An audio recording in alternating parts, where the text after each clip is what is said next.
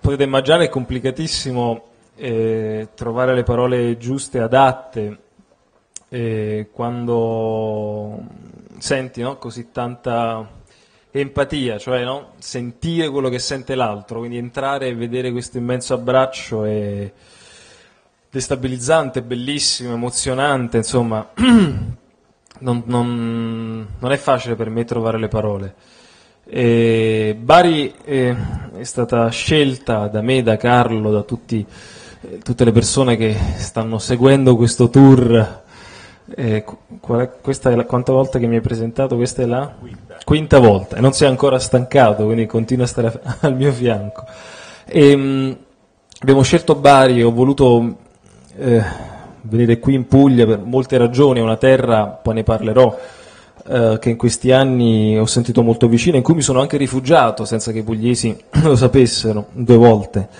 E, ehm, e, poi perché in qualche modo nella mia testa e non solo nella mia un'idea di nuovo sud, di riforma del sud, di sogno nuovo meridionale, meridiano, un nuovo pensiero meridiano, è proprio dalla Puglia che parte e come dire sì, forse riusciamo a estenderlo a tutto il resto del paese. Quindi non è Saluto anche le persone che stanno fuori. Eh.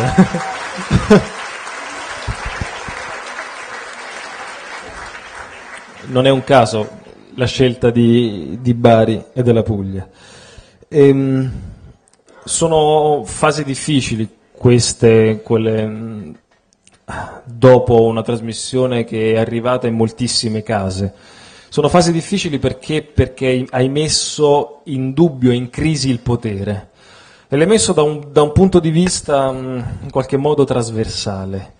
Voglio dire, ehm, la magia letteraria che hanno i racconti è che anche se non condividi il punto di vista, anche se non condividi il punto di arrivo di un racconto, però ascolti il racconto, magari ti identifichi, hai dei momenti in cui in questo racconto senti che si sta parlando anche della tua vita. Il potere ha paura di questo, ha paura quando tu inizi a essere credibile, con credibile intendo dire che stai raccontando un, una storia a tutti e quei tutti si identificano in quella storia e quella storia diventa di tutti.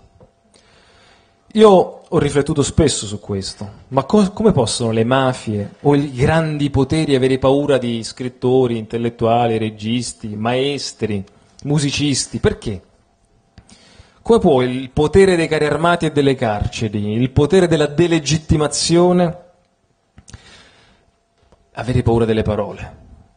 Ha paura delle parole il potere quando si accorge che quella parola non è più di chi la pronuncia, di chi la scrive, di chi la canta, di chi la disegna, di chi la comunica, ma diventa come una specie di virus benefico, no? passa di bocca in bocca, virale, una rete continua di questo ha paura. Io stesso, eh, soprattutto quando sono all'estero e quindi conoscono con più difficoltà le dinamiche italiane, dico che non, le mafie non hanno affatto paura di quello che ho scritto, neanche un po'. Le mafie hanno paura di tutte le persone che hanno letto quelle pagine, che conoscono quelle storie. Um, tornare in libreria per me, questa sera è una doppia emozione perché sono nel mezzogiorno, non ho mai fatto protetto una presentazione in una libreria nel sud Italia. Tornare in libreria significa tornare per me in un luogo pericoloso.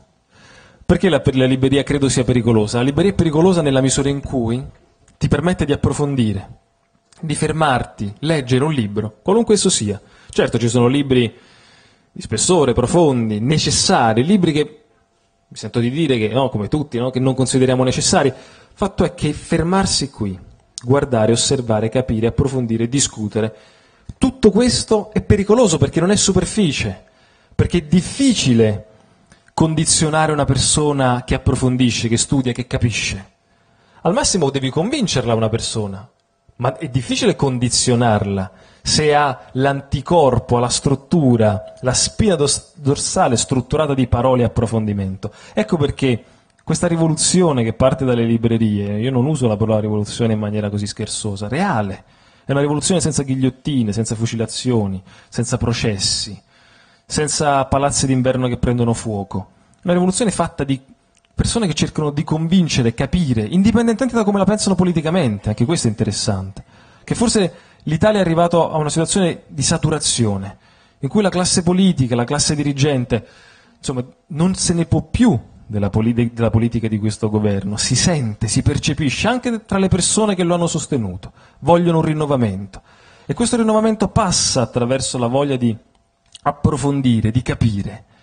E Solzhenitsyn, scrittore sovietico, russo, quindi dissidente, diceva, diceva eh, in un paese con degli scrittori ascoltati è come un paese con un altro governo.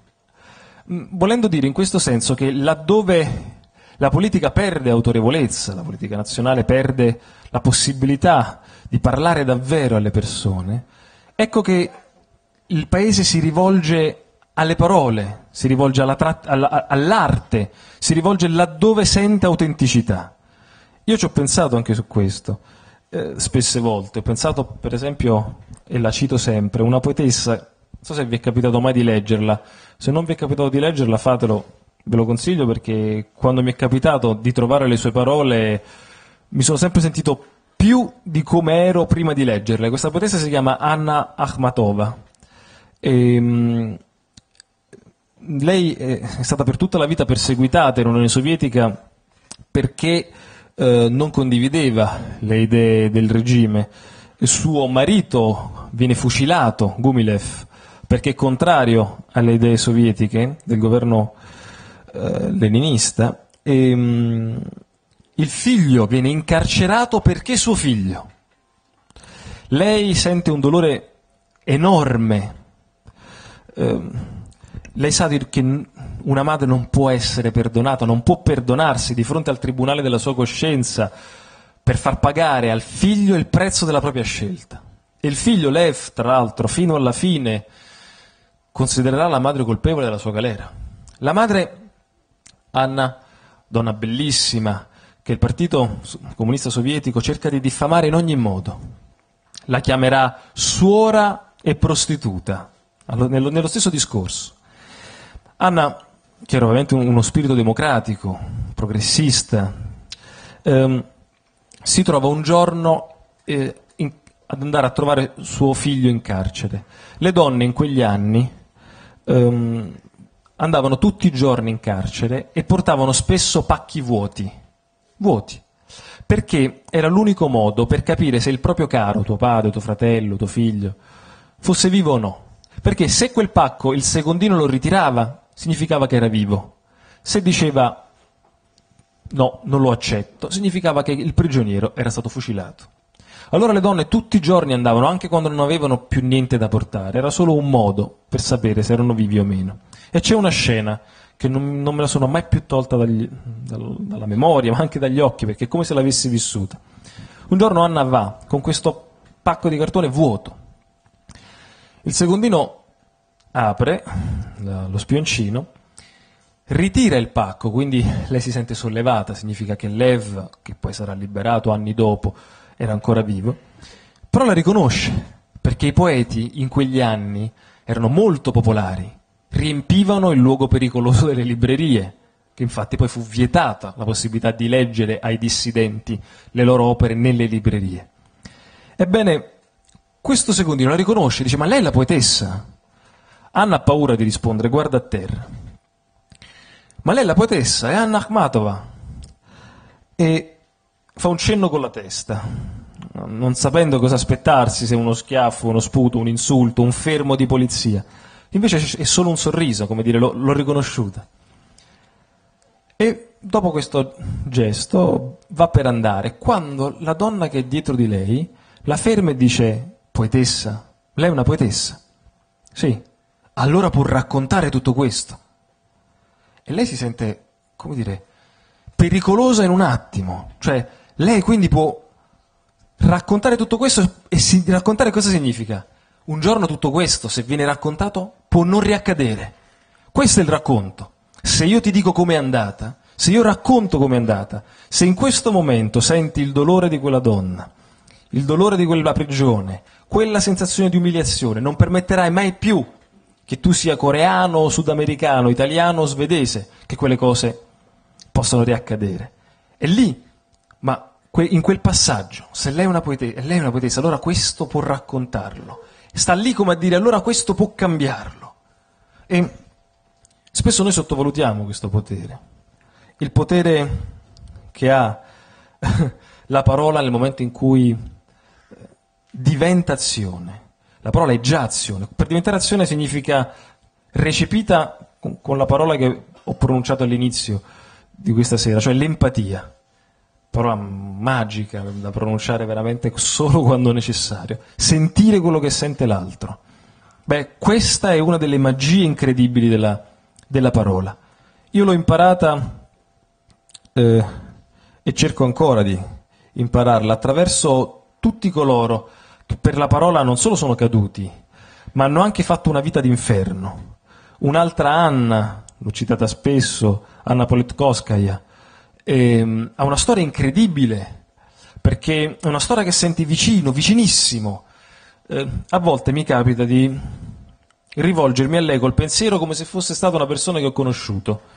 Non l'ho mai vista purtroppo, ho conosciuto i figli, ma eh, mi viene di chiamarla Anna, quindi senza neanche più il cognome, come se fosse stata una persona che ti ha insegnato qualcosa, lo ha fatto, ma sento qualcosa in più, una specie di carne e ossa, come se l'avessi vista. A volte mi viene voglia anche no, di, di dire se ci fosse ancora, cosa diresti? E dico questo perché Anna Politkovskaya, quando scrive Cecenia, scrive un libro, capolavoro, su di una guerra in fondo sconosciuta, sconosciuta, perché è una delle ennesime guerre insopportabili dell'Est Europa, ma figuriamoci se per il mondo occidentale, l'Europa, per l'Italia ancora di più. Cos'è? Sì, Cecenia. Lei lo scrive quando i TG ancora non, non davano notizie su queste cose. Queste cose sono le torture che avvenivano lì, le stragi che avvenivano in quel territorio. La forza letteraria di Anna è proprio in quello che chiamavo prima empatia, cioè una storia lontana che ti sembra lontana. Quanto può essere lontana da qui la Cecenia? Tanto. Ma attraverso le sue parole diventano tue parole e quella storia diventa tua storia. La forza di Anna è aver fatto della Cecenia una storia londinese, romana, berlinese, madrilena, americana, cioè aver dato cittadinanza universale a una storia particolare. Questa è stata la sua forza e questo è il suo pericolo. L'avveleno, tentano di avvelenarla. Sta, sta, sta mm, su un aereo per andare a mediare su un sequestro. Ricorderete no, il sequestro fatto in una scuola, una scuola russa, fatto da dei guerriglieri ceceni. Lei sta per andare a mediare, sull'aereo gli danno il solito pranzetto, lo hanno avvelenato però, sta male, sviene, non ricorda più nulla, si sveglia in ospedale, eh, riesce a sopravvivere. L'infermiera all'orecchio sussurra dicendo l'hanno avvelenata. Lei chiede immediatamente le analisi, ma sono falsificate, per avere la prova. Immediatamente parte in Europa, soprattutto tra i cronisti, una specie di fastidio. Vabbè, Anna è impazzita, James Bond, adesso l'avvelenano sull'aereo col budino. E lei sente un primo isolamento. Ma non si ferma, lei va a raccontare, va a raccontare quello che è successo in questa scuola. Un racconto terribile, tra le pagine più dure, se vi capita di leggerle, che incontrerete mai. Ehm, racconta per esempio una scena terrificante, cioè di, di questa madre eh, che mm, è anche una maestra. I guerriglieri cosa facevano? Um, cercavano di fare pressione sul governo non dando l'acqua ai bambini, cioè sapendo che ogni ora passava era eh, un modo per disidratare, era un'ora che disidratava i corpicini quindi per mettere pressione all'intero paese. No? Questa signora madre, che aveva da poco avuto un bimbo, ehm, aveva latte e quindi ai suoi studenti, piccolini saranno stati una quinta elementare, una sorta di quinta elementare, cerca di dare col seno il suo latte, ma i bambini un po' grandicelli hanno imbarazzo e quindi si rifiutano. Allora lei prende la scarpina di uno di questi, cerca di mettere il suo latte per far bere questi bambini assetati da, da 24 ore.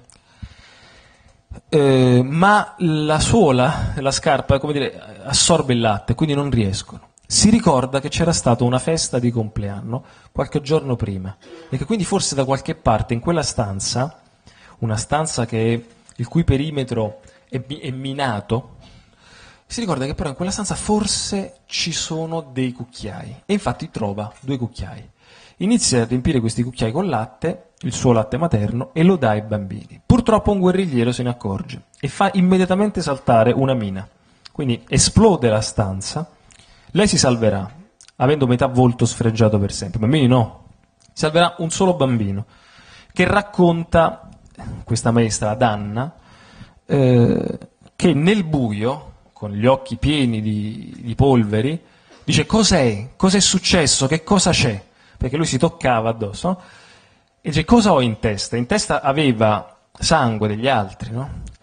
E lei, la maestra, dice no, è marmellata di mirtilli. Lascia perdere, è solo marmellata di mirtilli. E il bambino dice odio la marmellata di mirtilli, non la mangerò mai più. E qui poi dà il titolo al suo reportage. Questo dettaglio non si è mai più tolto dagli occhi dei lettori di tutto il mondo. Questo dettaglio, questa storia, raccontata da una donna, Anna Politkovskaya, che aveva una vita come noi, cioè una vita fatta di sofferenze, eh, una famiglia, una spesa. Um, non era una persona votata al martirio, al sacrificio, mistica, che possiamo immaginare, nevrotica, assolutamente aveva la sua famiglia, aveva i suoi tempi. Questo, quella piccola donna, fragile, al volto bellissimo, mette in crisi l'impero russo perché racconta questo passaggio. Racconta dicendo di questo il mondo ora sa. Tanti avevano raccontato di questa strage, eh? tanti TG, tanti cronisti, da bravi anche, ma la potenza, quando la parola diventa universale e letteraria, è qui che genera la sua alchimia. Cioè, tutti, quando leggiamo quelle pagine, siamo lì, in quella scuola, a fianco a quella maestra. Per questo un giorno accade che eh, Anna si trova in America, il figlio la chiama, anzi viceversa, è Anna che chiama suo figlio e dice mm, ti sento strano, come tutte le madri, basta una leggerissima inflessione di voce che capiscono tutto, no? No, nulla, no, ma non ti preoccupare, come andate in America? No, ma dimmi cosa è successo, dimmelo. E allora lui dice, mamma, qui hanno ammazzato una persona, al piano di sotto. Davvero? Sì. Mamma, ma questa ti somigliava, aveva il caschetto come te, la frangetta, e aveva gli occhiali. Allora dice, quelli cercavano te. E Anna, che questa cosa, io la so perché l'ha scritta lei, nel suo diario, lei al figlio minimizza, ma no, ti stai sbagliando, queste persone non si sbagliano. Lo calma. Nel suo diario scriverà, la prossima sono io. Perché Anna non scappa? Qui sono considerazioni personali, difficili, che sembra quasi sporcare pensando di poter riflettere su perché una donna non scappa. Certamente lei sa che di fronte, quando ti metti contro al potere, di fronte a due strade, la morte e la delegittimazione. Infatti, quando lei torna a Mosca, eh, tentano di sequestrarla, di narcotizzarla, spogliarla, farle fare delle foto porno con dei soldati russi, pubblicarle su un settimanale di gossip dal titolo Ecco la scrittrice contro i soldati che se la spassa con i soldati. Lei riesce a scappare, eh, riesce a fuggire, non riescono a sequestrarla. Questa notizia la fa subito trapelare alla stampa per difendersi. A quel punto resta la morte. Infatti l'ammazzano e la scena del suo omicidio è terrificante perché racconta tutto, cioè quando lei cade a terra colpita dai proiettili, apre, aveva in mano una busta con uh, i farmaci per la mamma, che è un'anziana signora che stava male, il cibo per il cane, i vestitini per suo nipote che ancora non era nato, che aveva, stava iniziando, la giovane nonna, a comprare. Quindi una scena quotidiana, che fa ancora più paura al potere che cerca di non far diffondere quelle foto, perché sta dicendo, qui se volete essere superficiali direte che c'è un eroe, perché l'eroe è lontano, è distante, il supereroe, no? è qualcosa che non appartiene al mondo nostro. Ma se non lo chiami eroe, quella persona sai che puoi essere anche tu, anzi sei tu. E, e quindi quella quotidianità che aveva Anna Politkovskaya um, era una quotidianità che mette paura, perché quelle cose le, le puoi fare, queste cose le puoi dire, questo racconto è il tuo racconto. Agisci, pretendi, tampina il potere, trasforma. Questo dicevano quelle buste aperte. Mi è molto dispiaciuto che il nostro paese, quando incontra il potere russo, noi siamo, come sapete, no, un paese molto fratello della, della Repubblica Russa, non c'è mai stata una sola parola, una sola parola su tutti i giornalisti caduti per raccontare la verità, mai, neanche una volta. Ehm, eppure noi siamo un paese che ha una storia, eh, e nel mio libro io cerco in qualche modo di mostrarlo, che si è realizzata grazie al racconto.